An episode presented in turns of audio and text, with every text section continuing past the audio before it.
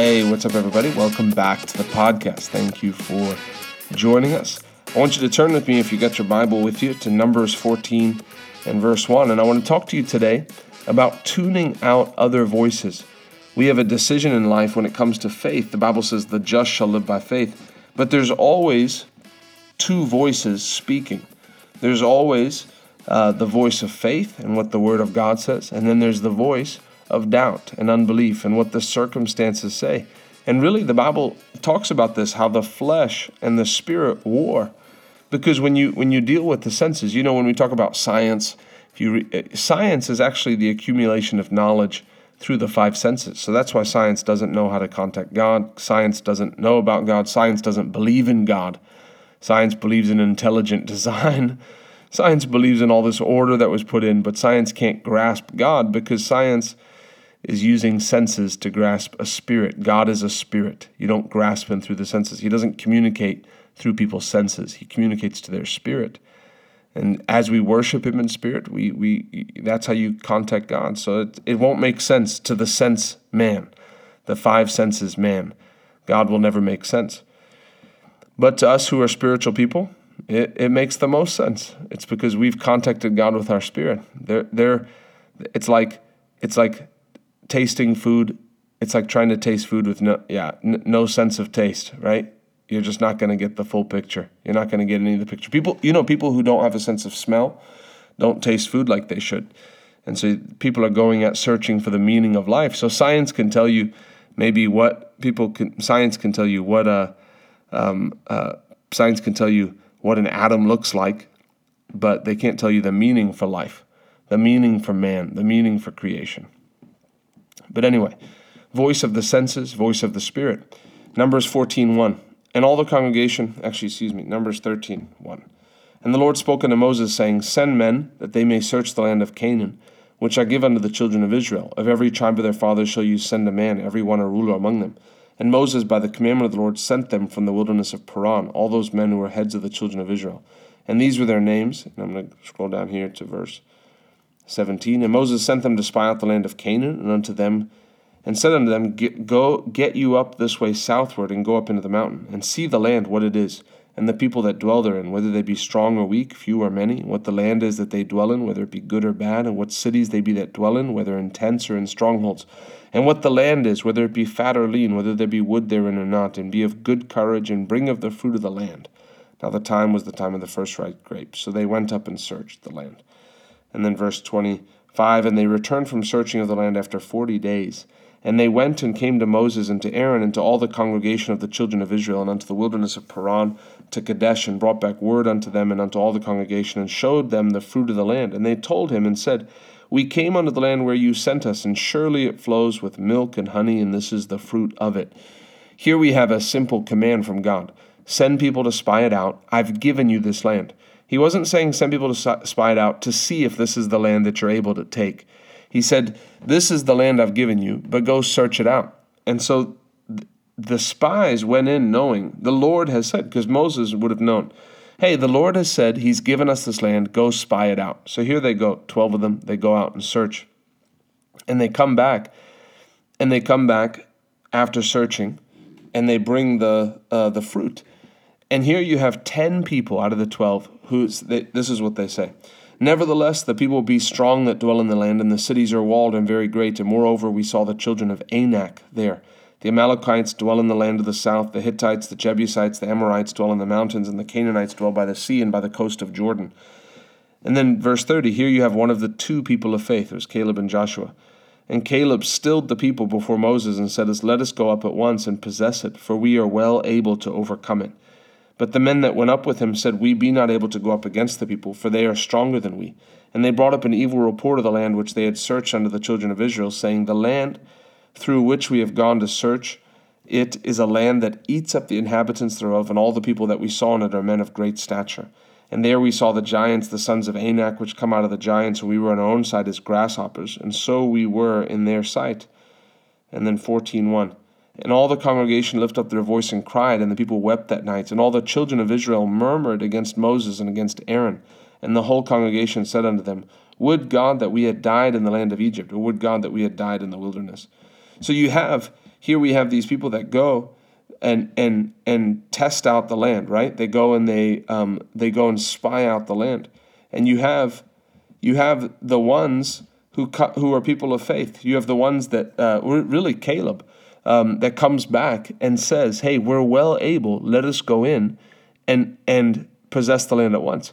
He wasn't saying that because he thought that their armies were bigger. Their armies were smaller than all of these nations they were going into. But they, they were saying, he was saying that because of the simple fact that God said, the same God that brought them out of Egypt, the same God that crossed the Red Sea, the, the, the, that same God said, This land is yours. So he looked and said, God's on our side. Let's go now. We've waited long enough. But here they have the, the, the, the two voices. The voice that you choose to listen to in life will determine how far you go in life. If you're, if you listen to the voice of failure, if you listen to the voice of lack, if you listen to the voice of your family upbringing, if you listen to the voice of controversy, if you listen to the voice of your past mistakes, if you if you tune into the voice of doubt, if you tune into the voice of fear, you'll always be limited eh, to where God can take you. But if you decide, bless God, the Bible is for me, I'm tuning out other voices and I'm tuning into the Word of God. If the Word said health is mine, Bless God, health is mine. If the word said uh, that, that wealth and riches will be in my house in Psalm 112, then bless God, wealth and riches shall be in my house. Maybe somebody else's, but my house. If the word says in Proverbs 10:22 that the blessing of the Lord makes one rich and adds no sorrow with it, then bless God, I'm rich and I'm getting richer. I'm strong and I'm getting stronger. Lord, if you said you are my strength, then Lord, I'm strong. Lord, if you said you love me and you bless me and multiply me, then bless God, I'm multiplied. You, you begin to tune into what the Word of God says and refuse to believe any evidence from what your eyes see. Lord, you said you crown the year with your goodness and your paths drop fatness. Lord, this is the end of the year. Lord, crown it with your goodness. I see, I see an increase in the last, the last day and d- days of this year. I see a total turnaround financially. I see increase. I see healing. I see breakthrough. You, you tune out the voices of doubt. You tune out the voices of, well, you know, I came from a family that wasn't very well off. It doesn't matter. The Bible says God is no respecter of persons. The Bible actually says that God looks for the foolish, uses the foolish things of the world to confound the wise. So if you came from a family that was uh, broke, you, you qualify to be one of those ones that God, the foolish things of the world that God will use and set you up diligent people set you up to, in a place of blessing to confound the wise. But what voice are you listening to? Peter said when Jesus walked on the water, he said, If that's you, then bid me come. And, and Jesus said, Come. And he began to walk on the water. But what happened?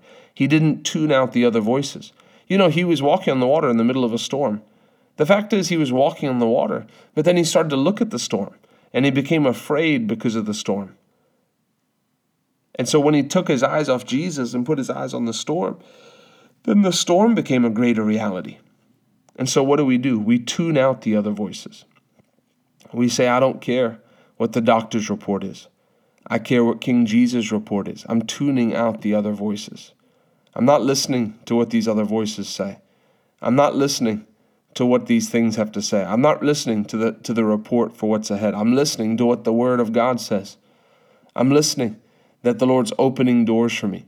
Oh, you know, my industry's suffering because of COVID. Well, Lord, you've got a better opportunity for me. Lord, I thank you. I'm leaving this job and I'm getting a better one. You, you, you look to say, I'm hooked up with God, and so because I'm hooked up with God, things are going to go my way. You don't live at the same standard of the unbeliever. Some some people have never been able to get themselves to expect anything but just, oh, you know, life's difficult and things are hard, and you know, things happen, and and uh, crap happens, and so you just deal with it and try to have a good attitude. That's not the way for the Christian. The Bible says if you obey Him and you serve Him, you'll spend your days in prosperity, your years in pleasures. You didn't hook up with God to sink, you hooked up with God to soar. God doesn't diminish people, God promotes people. God looks God lifts the, the poor man out of the dunghill.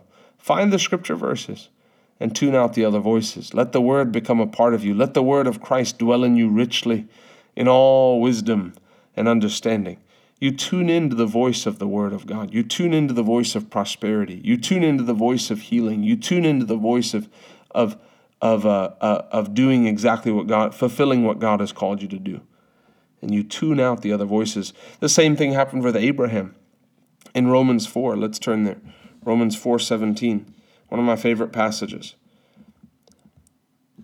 Romans 4:17 and it says as it is written, I have made you a father of many nations, before him whom he believed, even God who quickens the dead and called those things which be not as though they were, who against hope believed in hope that he might become the father of many nations. According to that which was spoken, so shall your seed be. And being not weak in faith, he considered not his own body now dead, when he was, listen to the, what he's tuning out. His own body, tuned it out. I don't care that I'm a hundred, almost a hundred years old. The word of God is greater than my body. The same God who created this earth is good enough to resurrect this body. He considered not his own body now dead when he was about a hundred years old, neither yet the deadness of Sarah's womb. He staggered not at the promise of God through unbelief, but was strong in faith, giving glory to God, and being fully persuaded that what he had promised he was able also to perform. You know, every miracle, every testimony, every healing, every every every testimony that comes, there's three witnesses. There's there's the what the word of God says. The word says, By his stripes you have been healed. The word says, He, he His own self bore our sins in his body on the tree, that we, being dead to sin, should live unto righteousness, by whose stripes you were healed. And then there's the witness of the pain or the ailment. There's your body that's saying, Hey, I know that scripture says that, but you, you know, this pain's intense or this thing's gone on for years. And then there's the third witness, which is you. And you choose which one you side with. Your pain is talking, and the word is talking. Your, the pain doesn't have doesn't have power to change the word, but the word has power to change the pain. But what do you say? Well, you know, I've just had this thing for a while. You know, I've just learned to live with it. And you and you reject the word of God. Or you say, Bless God, I'm the healed of the Lord not by might nor by power, by my spirit, says the Lord. I'm healed. I thank you, Lord. I believe I've received my healing. Lord, I've received my healing. I am healed. Lord, I praise you because you're Jehovah Rapha. Lord, I hold fast to your word. Your word is part of me. Lord, I, healing is the children's bread. I'm not letting this thing go. I'm not running through my life sick and broke and disgusted. Lord, I'm I'm I'm healed because healing is the children's bread. You hold fast to the word and the word, you'll have what the word says you have. You hold fast to what the Bible says, the promise of God, and it'll produce in your life. That pain will go. But you choose to believe the word of God. With every miracle, there's a there's there's those three witnesses. There's you there's the the word. There's the pain or the contrary circumstance. When it comes to blessing, yeah, I know the word says he crowns the year with his goodness and his paths drop fatness, but you know, it, it is a COVID year, it's a pandemic, you know, it's like many things are suffering. No, I side with the Bible. I believe the Bible, and every other voice just needs to shut up. It's like Jesus when, when he met Jairus, and I'll wrap up with this. Jairus met, met him and said, Please come, my daughter's lying at the point of death. And then the servant, on his way back, the servant met him and said, Don't bother trouble the master anymore. She's dead. And Jesus turned to him and said, Don't be afraid, only believe. Don't listen to the voice of fear. I don't care if it's stage four. Don't listen to the voice of fear. Listen to the voice of the Word of God. Let that become your reality. Tune out the other voices and listen to the voice of God. I love you. God bless you. We'll see you on the next podcast.